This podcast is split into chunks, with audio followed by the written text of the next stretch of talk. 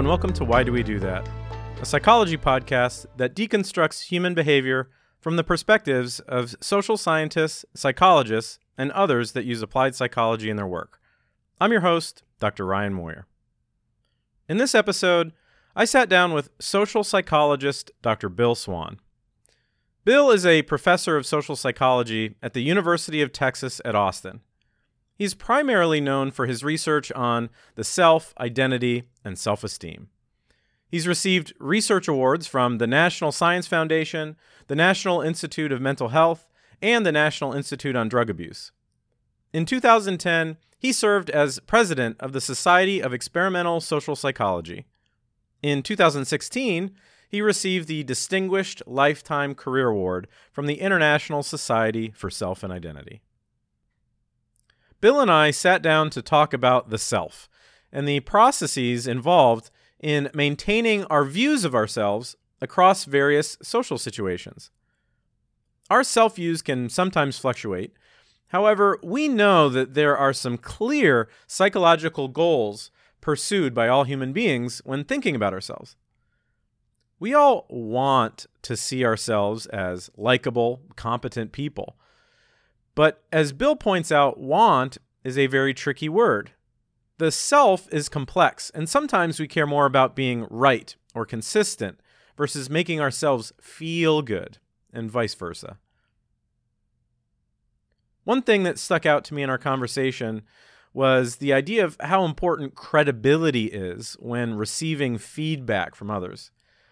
The idea that you can't necessarily build up someone's self esteem just by telling them how great they are. And you also might not be able to build up your own self esteem through generic affirmations. This talk made me reevaluate the way I think about my self concept, and I hope it does the same for you. Enjoy. All right, I am here today with Bill Swann. Bill, thank you for joining me today. Pleasure to be here. Uh, so you have a, a, long, successful career studying a topic in psychology known as uh, the self. Uh, why don't you start by just giving an overview of of the types of questions that a, a self researcher might be interested in? Well, the self, um, broadly defined, just refers to the person, but social psychologists have tended to f- focus on self views, um, which is a collection of beliefs about the person, and it includes the self concept, which are specific views of the self, and self esteem, which is a global view of the self. And researchers have been interested in the nature of, the, of self views, um, their consequences, um, and the mechanisms through which they influence behavior and, and other thought processes. Right. Uh, so uh, one thing that you can think about when when discussing the self is that uh, the way that we think of ourselves have certain motives right? There's certain goals that we're constantly trying to maintain when we think about ourselves right? So could you just talk about what some of those motives are and and and the the our tendency to juggle them? Yeah there's there's a, quite a few motives that have been identified but i think that they all fall very broadly into two, one of two categories. Uh, there's self positivity uh, motives, which um, have been variously called self enhancement or self protection. Uh, but all those motives are about maximizing the positivity of the self. And then so th- these are sort of things like uh, things that you would maybe excuses you would make to make yourself feel better about about doing something. What's an example of uh, of a way that somebody might might self enhance? So, um, so excuses are one thing, um, and that's kind of the interpretation component. Uh, mm-hmm. but there's also selective attention. People tend to to um, selectively examine positive things about themselves and not pay so much attention to negative things. Um, there's also uh, memory biases. People tend to remember more positive than negative things and then the the there's interpretation, which is includes excuse making and other kinds of uh, processes that maximize the fit between your positive desired view of yourself and your interpretation of, say, social feedback that you receive. Okay, so basically, to uh, to summarize, it would be um, it would be thoughts that are designed to to sort of maintain a positive view, oh, right? Right. Okay. Right. So what, what are what are some of these other motives then? So that those that broad class of motives, the positivity motives, are are in contrast to um, a desire for accuracy or realistic views of oneself. And so those two are constantly in uh, in conflict, and and um, because you have both motives, and and you can't get along without either one. Uh, so you know the the manifestations of that is like, you know, we we gave people feedback uh, that was positive, but they had a negative self view, and they would say stuff like, "Well, it really sounds good, and I'd like to believe that, but it just doesn't really fit with who I really am." And so you could see in real time this struggle between the desire for positivity and the desire for accuracy. So accuracy actually is a little tricky too because it can be defined in different ways. So one um, way to define it is objective accuracy, and that you would operationalize that as, say, for example, your score on an IQ test. Uh, but what we often use as a stand-in for accurate for objective accuracy is subjective accuracy, which is the convergence between uh, whatever the feedback is and your chronic views of who you are.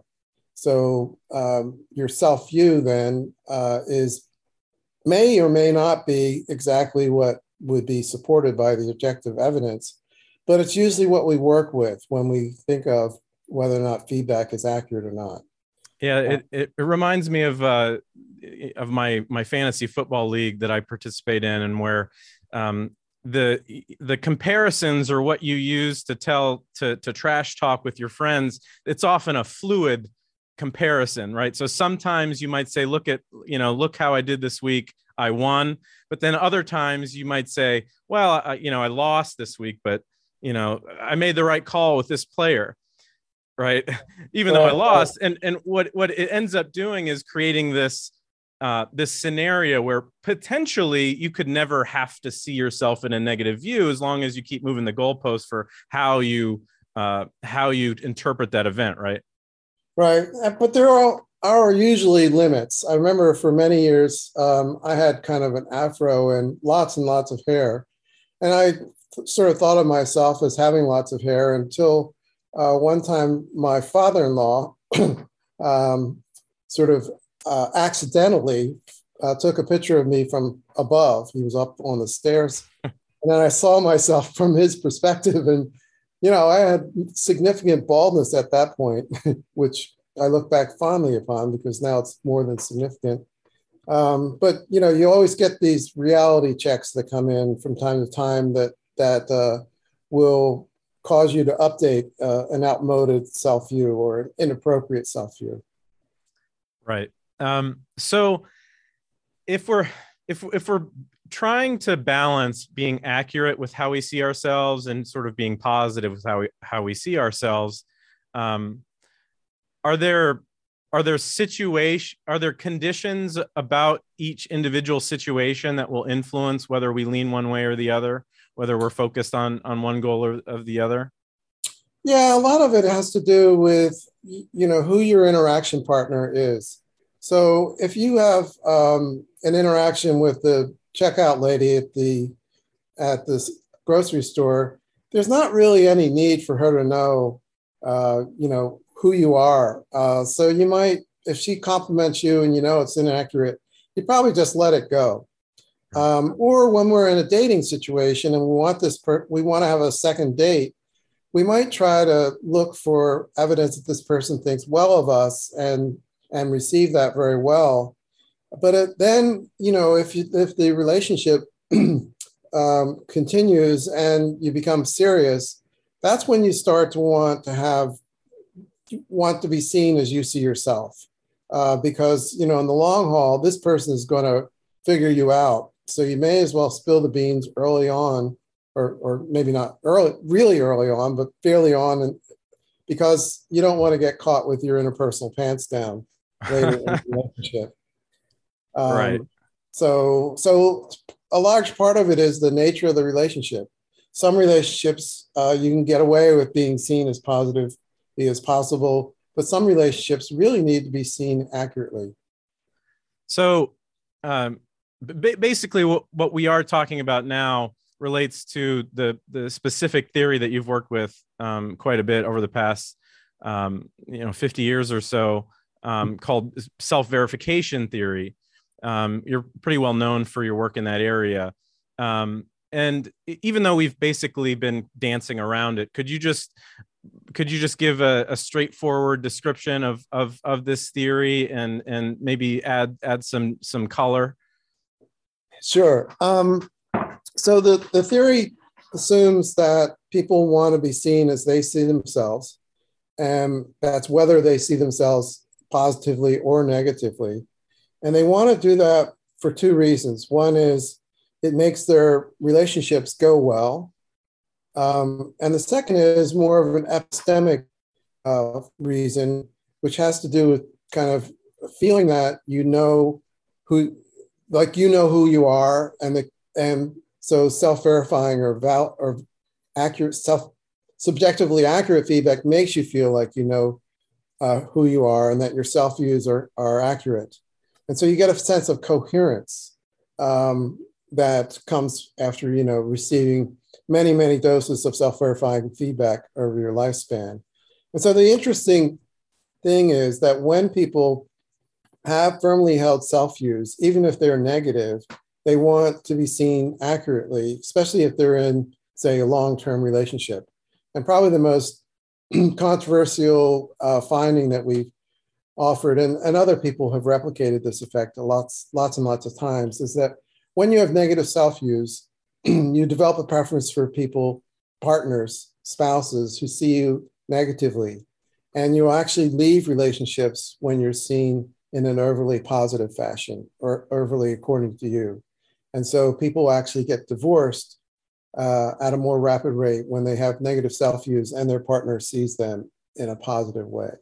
Yeah, um, that, that's sort of that's interesting because it i mean it it relates to a an area of psychology that's completely different kind of from what we're talking about where like you have you know you, you take um, uh, a young woman that grows up in a home where uh, they have uh, you know parents that uh, treat them poorly. They might uh, they might uh, not see them their, their, children in a positive light. They might not give them lots of compliments. They might not support them, and and you end up as you grow into adolescence, you take that with you. That ne- like as you said, there's like a negative self view that gets you know set somewhere in adolescence. And what you're saying is that when you get into relationships, uh, not only might you pursue someone that has that views you in the same way that maybe your parents did, um, but you might stay with them and prefer them uh, because they're the way that they treat you is similar to how their their their parents treated them, regardless if they know it's bad and they they know that they don't want to be treated like that. It's what they know. Is that is that about right? Yeah, the word want is kind of tricky because I think people want two things. They want to be seen positively, as we mentioned before, but they also want to be seen in a way that confirms their, their self knowledge. And, and for some people, that's negative. And so they want, they're ambivalent, I think, if, if I had to use a word. They're ambivalent about positive evaluations because, on the one hand, those evaluations feel good. Everybody likes to be seen positively, but when they are discrepant with your chronic views of yourself, they also make you anxious and wary and uncomfortable. And that's why, in the final analysis, if you're in a long term relationship, people will usually opt for self verifying evaluations over, over non verifying but positive evaluations. And so you see that that drama gets played out of that battle between positivity and, and um, subjective accuracy again and again uh, in people with negative self views. So people have asked me, well, does that mean that self verifying self verification strivings are irrational? And my answer is no, they are not irrational. Uh, but sometimes we develop negative self views that aren't warranted.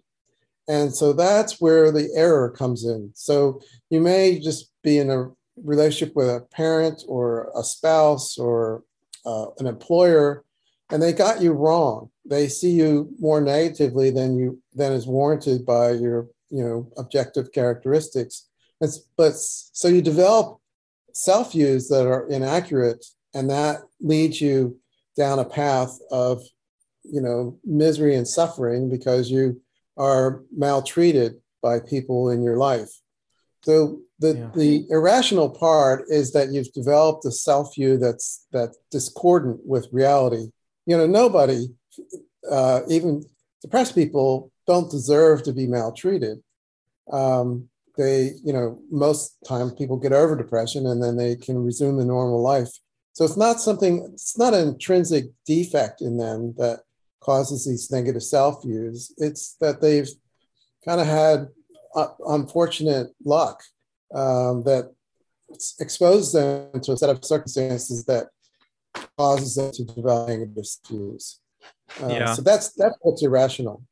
Yeah, and and also there's uh, right having negative views about yourself if it's really specific is probably part of a healthy view of yourself. In other words, right? I know I am not good at um, uh, at uh, let's say you know volleyball, right? I and there's nothing wrong inherently with having a negative view of your ability at volleyball. Even if it bothers you, there's probably nothing wrong with that part. The problem comes a when you say I'm not really that good at volleyball, and I will never be that good at volleyball, right? That permanence part. And then also, to me, it seems if the global part of how you view yourself is influenced by how bad you are at volleyball, then you have another problem. Like if you're, you know, generally speaking, a happy person, you can digest the fact that you're not good at one domain as long as you're you know competent overall. But if you're if that if you're if you're not good at volleyball and then you get depressed because you're not good at volleyball that's that speaks to something different right? Yeah you don't want to to have that negative self view metastasize and take over your entire self concept. Um, so you're right. I mean it's good for me to know that i'm bald. It's good for me to know that i'm not terribly tall. Um, because those things are those are accurate self views and they're they're it's, adaptive to to know who I am. Uh, but when you uh, you know take in your example uh, one limitation and, and generalize that to your entire sense of worth, that's problematic. And so, you know, I I, I think that the uh, with the possible exception of some members of Congress, there are no worthless people in the world. Um, these this is a, a self view that's we consign to ourselves, usually because of unfortunate circumstances.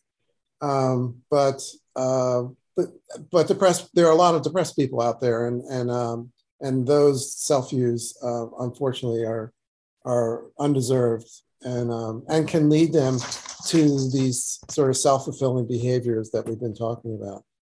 Yeah, I always uh, I, have had conversations with lots of lots of people um, uh, you know it's funny how the average person um, uh, isn't aware that sometimes depressed people um, don't they don't like being told positive things about themselves right? It's almost as if like the the default thought is well if i'm encountering someone that's depressed they need to be they need to be you know you need, they need to have positive things said to them to help build up their sense of self. But what your work and and all and lots of other studies in this area have shown is that it at the very least you have to be cautious about positive feedback because it will butt up against those those views.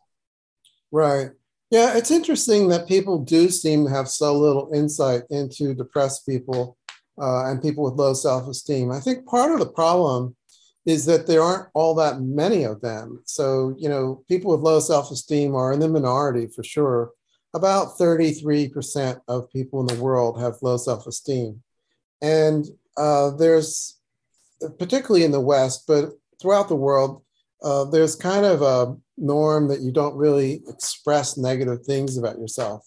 And so, even if, even of those 33%, you don't get people talking about you know their doubts about themselves. And and uh, as a result uh, people most people don't have much insight into them. And they kind of go on the social norm which is based on the 66% or so of people with high self-esteem. And they sort of assume that that's what everybody likes. You know everybody likes positive evaluations. And they don't real, realize that actually you know a, a sizable number of us are quite ambivalent about positive evaluations. Right. Yeah, I I, I totally agree. Um, so we've we've kind of tiptoed into the self esteem uh, research a little bit. Um, what uh, how would you different it sounds very uh, elementary but how, how would you differentiate between someone that has high self-esteem versus low self-esteem? What are the what are the hallmark characteristics of of, of those different uh, different states of being? So as i mentioned earlier self-esteem is just a global view of oneself. And people who are have high self-esteem think that they're worthwhile competent lovable people.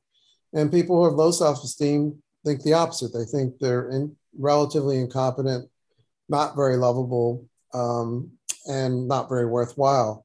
And there's been a number of people, including myself, who've developed scales that tap into the sort of two separate components of self-esteem, likability or, or lovability on the one hand, and competence on the other hand. And those two are related, but actually surprisingly distinct. Because um, you can, you can imagine people who think they're really capable but not lovable, and vice versa. And so I think when um, I remember in, uh, in back 30 or so years ago, somebody asked me if I have high self esteem, and I paused because I thought, well, that's a hard question because there's different components. Are you talking about lovability or or competence? And um, I think it's it's useful often to make a, a clear distinction between those two components of self esteem.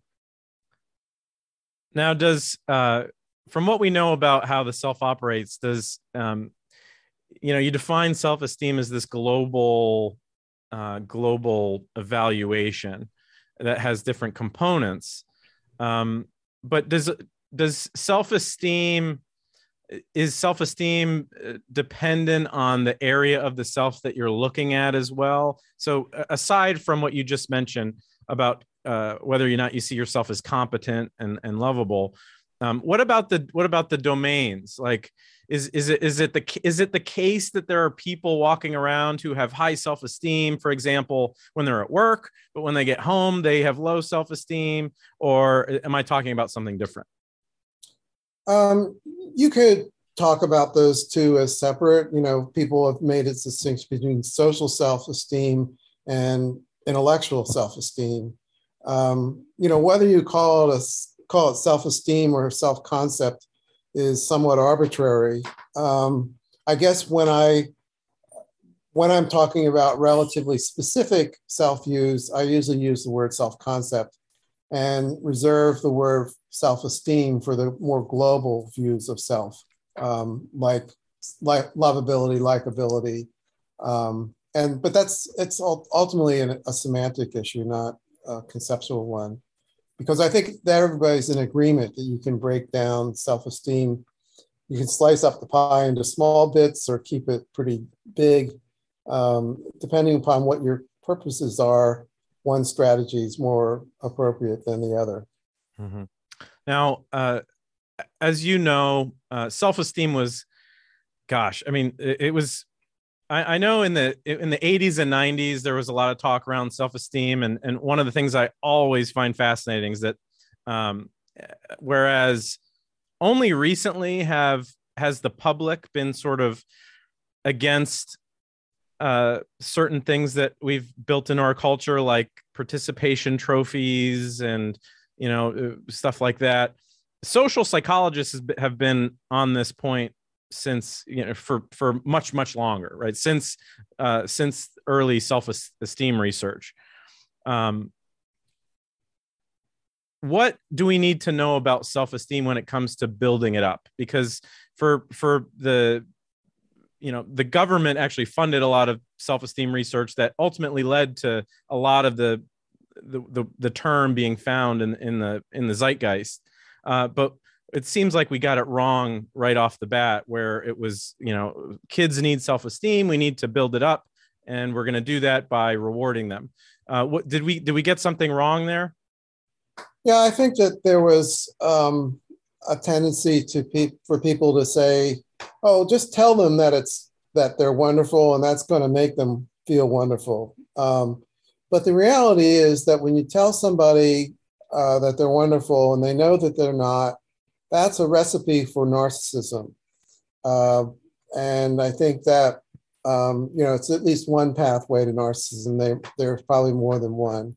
But I think that some children are told that they're wonderful, and then they realize that that the, this feedback is is inaccurate, um, and that kind of puts them in a real pickle because on the one hand they they want to seem grateful for this positive evaluations, but on the other hand they know that they're not, uh, that they they really don't have these positive qualities, and that can backfire because they feel like, oh, the parent probably knows that I'm not this person, but they're trying to tell me that I should be this person.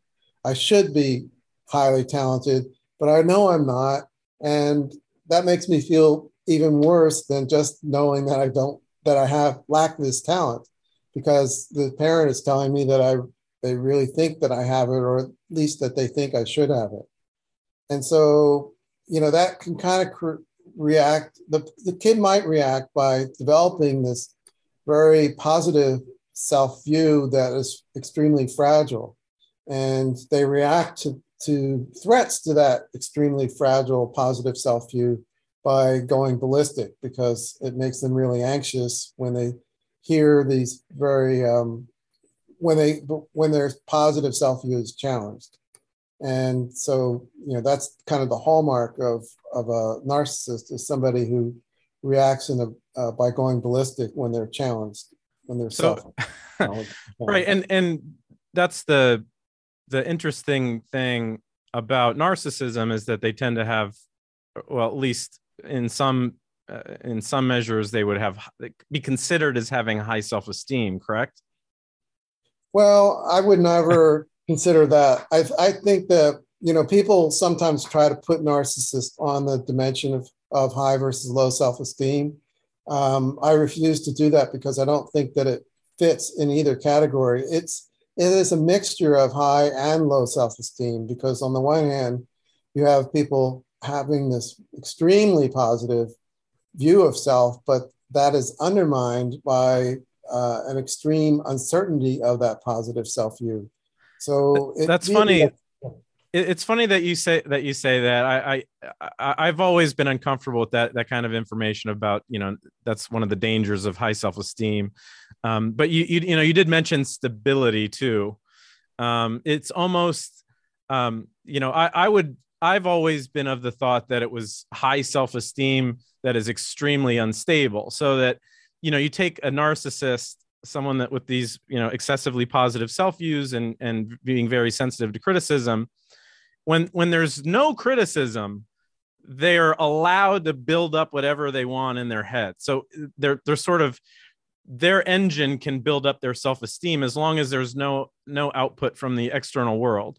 So they i so it seems like they have high self-esteem. And then the low stability means that the second they get you know a, a criticism a comment made then it, it sinks very quickly. Um, i don't know if it, what do you think about uh, about that view? Well there's nothing wrong with what you said descriptively. I i think i, I really don't conceptualize it that way because i, I think it's um, to say that they have high self-esteem for me connotes that they that it's based on reality and that they're they're fairly confident in it.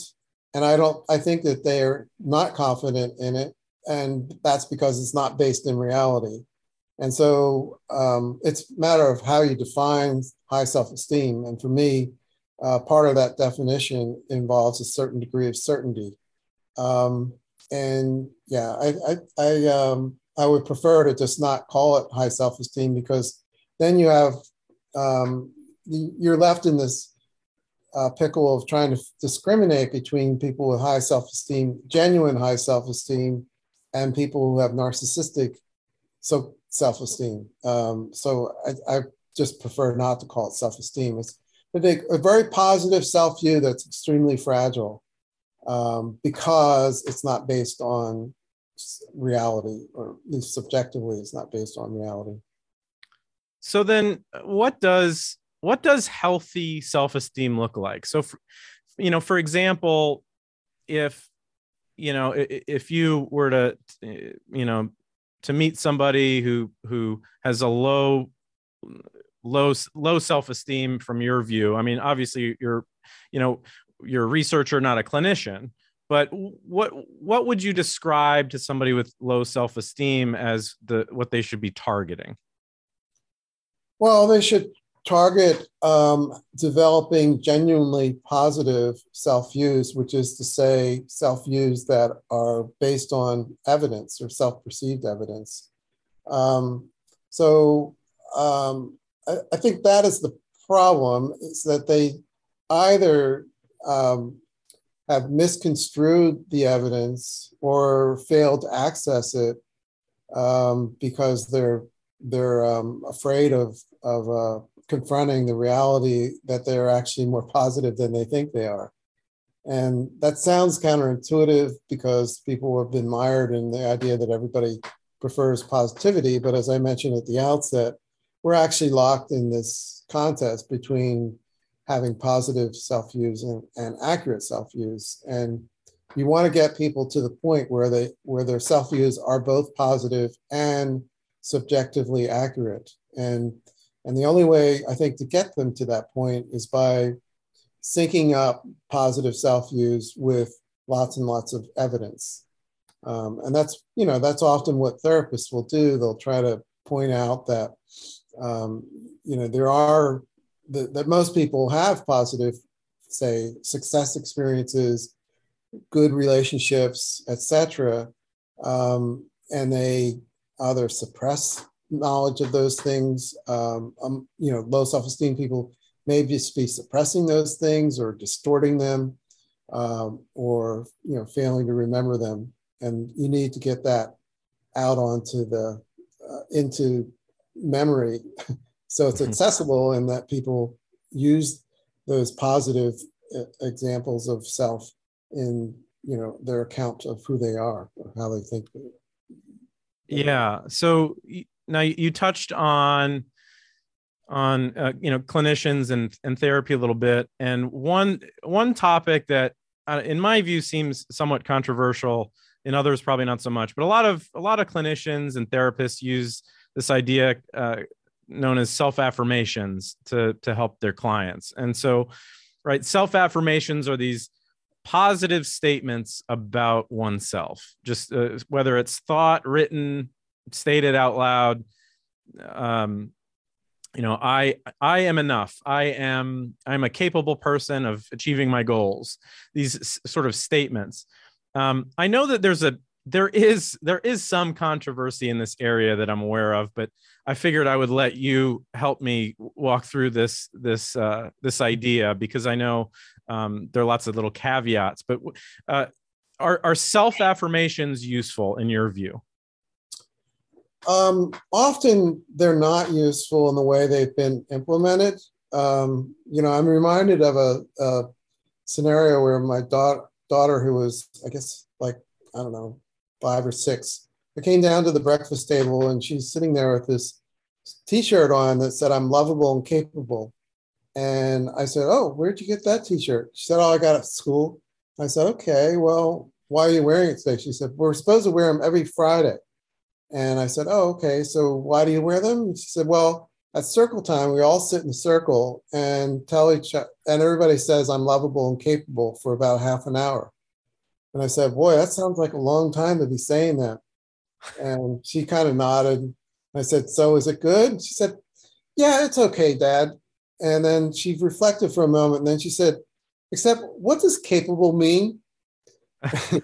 and so the problem that with her shirt was that she's saying stuff that was utterly meaningless. And I think that people uh, with many affirmations, that is maybe not as dramatic, but that is often the case because you know I can say that I'm I'm Abraham Lincoln till my um, till my till, mouth till you grow a hat. till I grow a hat, and it's not going to change who I am. And I think a lot of people are probably entertaining that possibility when they're saying these silly affirmations. Um, when uh, so I think that in those cases, affirmations are a waste of time. Um, I do think, though, that there are instances where affirmations could be useful. So, for example, if you're, you know, um, lifting weights or or trying to do something, um, you know, write a grant proposal or trying to do some activity that you're not really sure you can do it. Uh, if you tell yourself, you know, I can do this, I just got to focus, or I just got to do X, Y, Z. Sometimes those sorts of affirmations, when they're something that you can actually translate in, into reality, something that's within reach, sometimes those affirmations can be motivating and helpful. Um, but I think that the problem comes when you know you you do something that's just so nebulous um, that it's just not going to be all that helpful. So uh, if I just say that I'm likable uh, or or lovable or whatever, without really expecting to do anything about it or expecting to recruit evidence about it, I don't think that's going to be a terrible useful exercise. Um, so would you would you go ahead? Some of these affirmations can be self fulfilling, like I can do this, uh, but unless that you see that possibility, I, I don't think that, it's going to be all that useful to recite them. Mm-hmm. Uh, would you would you say the same thing about the sort of the culture that we have now, where we have sort of um, we love little tidbits of tidbits of affirmation. So you know, social media, Instagram, TikTok, they have all these you know little little videos or images that that are you know have a nice you know beautiful sky behind them and then sort of what i would call sort of an empty affirmation. Um, would would you lump that type of pursuit in with the useless category? Because I, I have mixed feelings. Like it, it seems like it can have a you know tiny boost to your mood um, in the sense that you know you don't want to surround like if you picture your workspace or your devices you don't want to you don't want to surround yourself with negative messaging or uh, uh, or or or something that doesn't have the potential to boost your mood. But um, but at the same time how how much benefit are you going to get from a little a little image or a, a wallpaper on your on your on your tablet?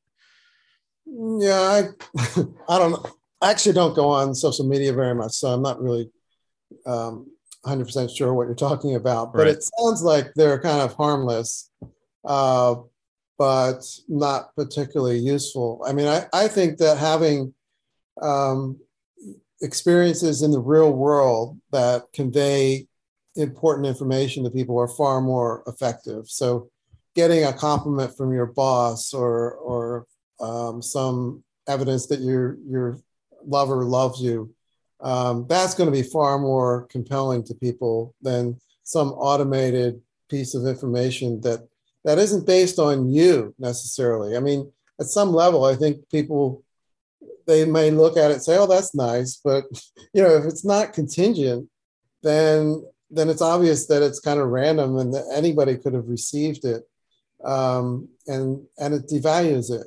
You know, yeah. what what makes feedback compelling to people is that it's based on something you know that you actually did you established a relationship or you you know, uh, performed some sort of task or or whatever, but it's the reality basis of the positive feedback that that makes it compelling.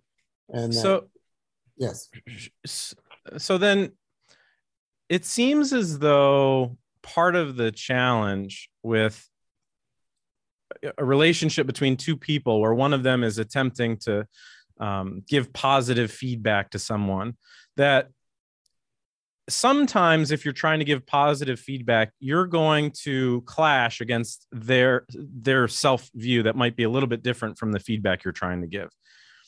Is there something about the advice that we're giving the the so not not so much the content but the way that we give advice the way that we communicate to others and try to boost them up that might uh, make it easier for them to digest the feedback so that their self views aren't kind of you know clashing as much yeah i think that um, a big part of it is establishing credibility um, and one way, you know, so let's say that you're in a relationship with a person that you love but has low self-esteem.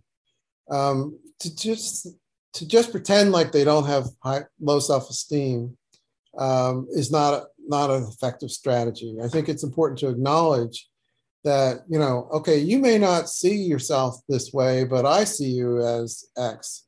Um, just acknowledging that they don't quite agree with you can be helpful uh, because that at least tells them that you see where they're coming from and and understand and recognize that but you also see something more to them that they're not giving themselves credit for um, so I, I, think that's part of it is just really need to um, acknowledge their vision of themselves before you start trying to voice your vision of them onto them. Um, or, or perhaps even, you know, to add on to that, something that a therapist might do would be to walk somebody through the evidence a little bit, right? In other words, if you find, you know, you, you have a friend who thinks that they're bad at well well forget friend let's just say i have a let's say i have students that think they're bad at school they're bad at schoolwork and doing school related things um, i feel like sometimes I'll, try to walk them through like what uh, i'll walk them through their previous work and say you know instead of telling them no no no you're a good student let's just go back and look at your history well you got a 100 on on this first discussion. You got a 85 on this discussion. I don't see any issues. It looks to me as if you're doing just fine. Um, maybe you're feeling like you're struggling, but you know the evidence on uh, seems to be supporting that you are a reasonably good student, right? Right. No, absolutely. That that can be very effective as well. Um, but and I and I think the kind of the big larger theme here is that uh, you need to to base your perceptions of the person in reality and try to get them to do the same thing. Because the villain, again, isn't self verification. The villain is having self views that are overly. And if you come from the from the premise that nobody deserves to feel worthless, um, then I think you that that's a good start. And then you just have to sort of um, you know, convey to them why they're not worthless or why you think they're not worthless, and then go from there. Um, and and pointing to concrete evidence is really an effective tool. Yeah, yeah, I, I have always struggled with this, you know, dynamic between sort of um, uh, optimism versus realism. Uh, you know, the the vast majority of of of you know positive psychology right it focuses on this optimism piece of of believing the best will happen in any given situation. And the realism piece doesn't get as much attention but obviously it's what you're saying is that it's extremely important. Um, now when it comes to pursuing a goal we know that a little bit of self-deception is kind of a good thing in the sense that if I'm if I'm not good at volleyball and I start practicing, uh, if if I if I constantly have an accurate view where it's like I'm not good at this thing, I'm just not good at it, um, if it's a hyper realistic view of my performance, I might not pursue it because I've basically decided I am objectively bad at volleyball. But if if if you sprinkle in a, a little bit of optimism, uh, somewhat that, that that deviates from the reality of your performance a little bit, I might be more likely to pursue it. Um, is so. How would you characterize this dynamic between um, maintaining optimism, but uh, when it comes to goal pursuit, uh, but also being realistic? Yeah, I think that you definitely want to bring out optimism in at certain points in the process. And actually, for me, it's become um, a fairly conscious and deliberate process. And it's kind of interesting that it even works because it is so conscious. But when I'm writing a grant, a grant proposal, um, I, you know, most of the time I'm fully aware that these days funding lines are usually around 20%, if that, and sometimes as low as 2%. And if you go into writing a grant proposal thinking about that, then there's a strong possibility that you'll just quit because writing a grant proposal is probably the most onerous thing academics do, or at least this academic.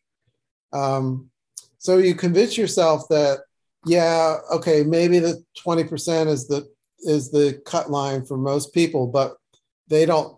That doesn't take into account how brilliant this particular proposal is going to be, and so you convince yourself that it's actually a pretty good chance that you're going to get it, and you you work very hard to produce the product, and then you submit it. At which point, I need to reverse gears a little bit and say, well, you know, I did my best, but actually the, the cut line is 20%, so I shouldn't get my hopes up too much um, and you sort of start to um, build up your defenses against you know what is likely to be the outcome, which is you know 80% of the time you're going to get a no. So you can kind of go back and forth between the optimism and realism um, in a way that kind of gets you to maximize the possibility of actually achieving your goal uh, without leading you to be devastated when you don't. And so I, I think there's kind of an interplay there um, where you have to, you know, think of yourself as a, almost like, you know, you look at yourself as um, a, an individual, another person, and you're trying to get that other person to, to pursue a goal. How would you do it? Well, you tell this person this story, and then you modify the story appropriately at the at the critical junctures in the process. Right. Well, uh, we've run out of time. Uh, we I feel like we've we've really covered uh, all there is to cover about thinking about oneself. Um, I, I, I, thank you so much for being on. I really appreciate it. I've uh, used uh, I've cited many of your articles in my uh, in my master's work. So thank you very much for for being on, and thank you for your time. Oh, thank you, Ryan. It was a delight talking to you.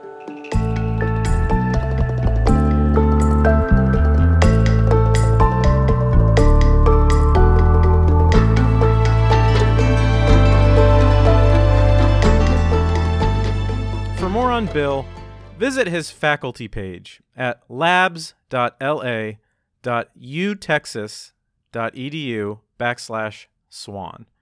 Once again, that's labs.la.utexas.edu backslash swann.